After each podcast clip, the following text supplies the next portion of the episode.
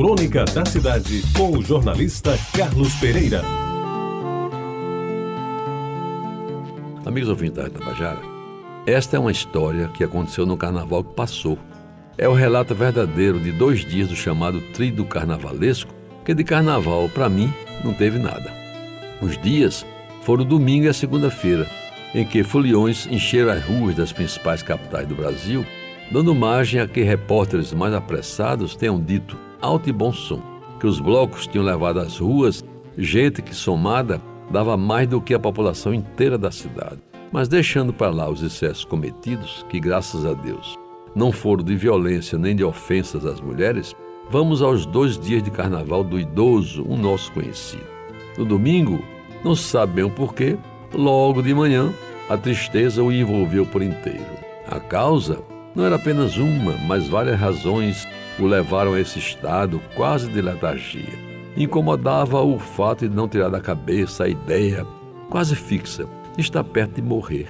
E lhe vinham de imediato as palavras do grande escritor moçambicano Mia Couto. Eu não tenho medo da morte. Meu medo é de morrer antes do tempo. Com o passar do dia, as coisas, ainda bem, foram se modificando. A tristeza foi cedendo lugar ao pensamento mais ordenado e mais racional.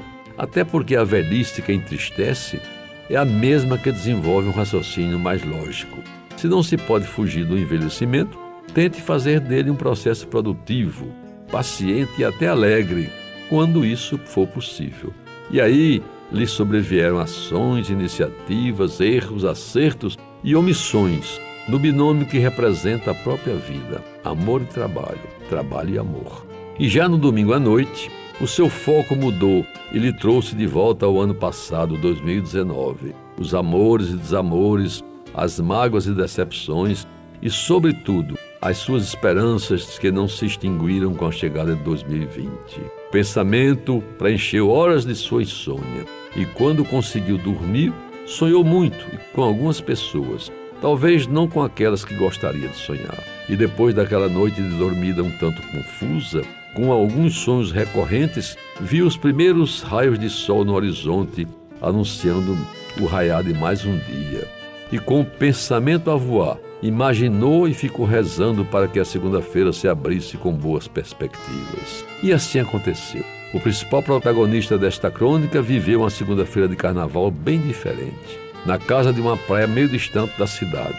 Conviveu com 4 filhos e com 7 netos, com idades que variavam de 4 a 23 anos. Aí foi um dia cheio de sol, de mar verde azul limpo e calmo, e céu todo azul sem nuvens, ar puro e família novamente reunida, alegria das crianças e conversa boa de adulto.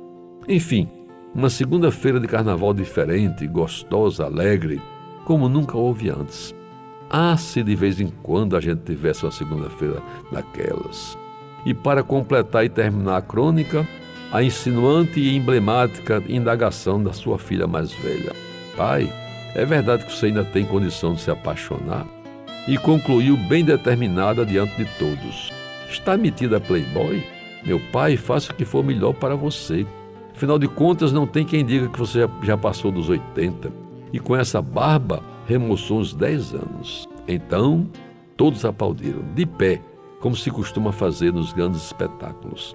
E ele, naquele momento, todo ancho e cheio de vaidades, alisou os cabelos, cofiou a barba plena de cabelos brancos e apenas disse: obrigado a vocês por terem me proporcionado esses dias maravilhosos de alegria e de satisfação neste período carnavalesco.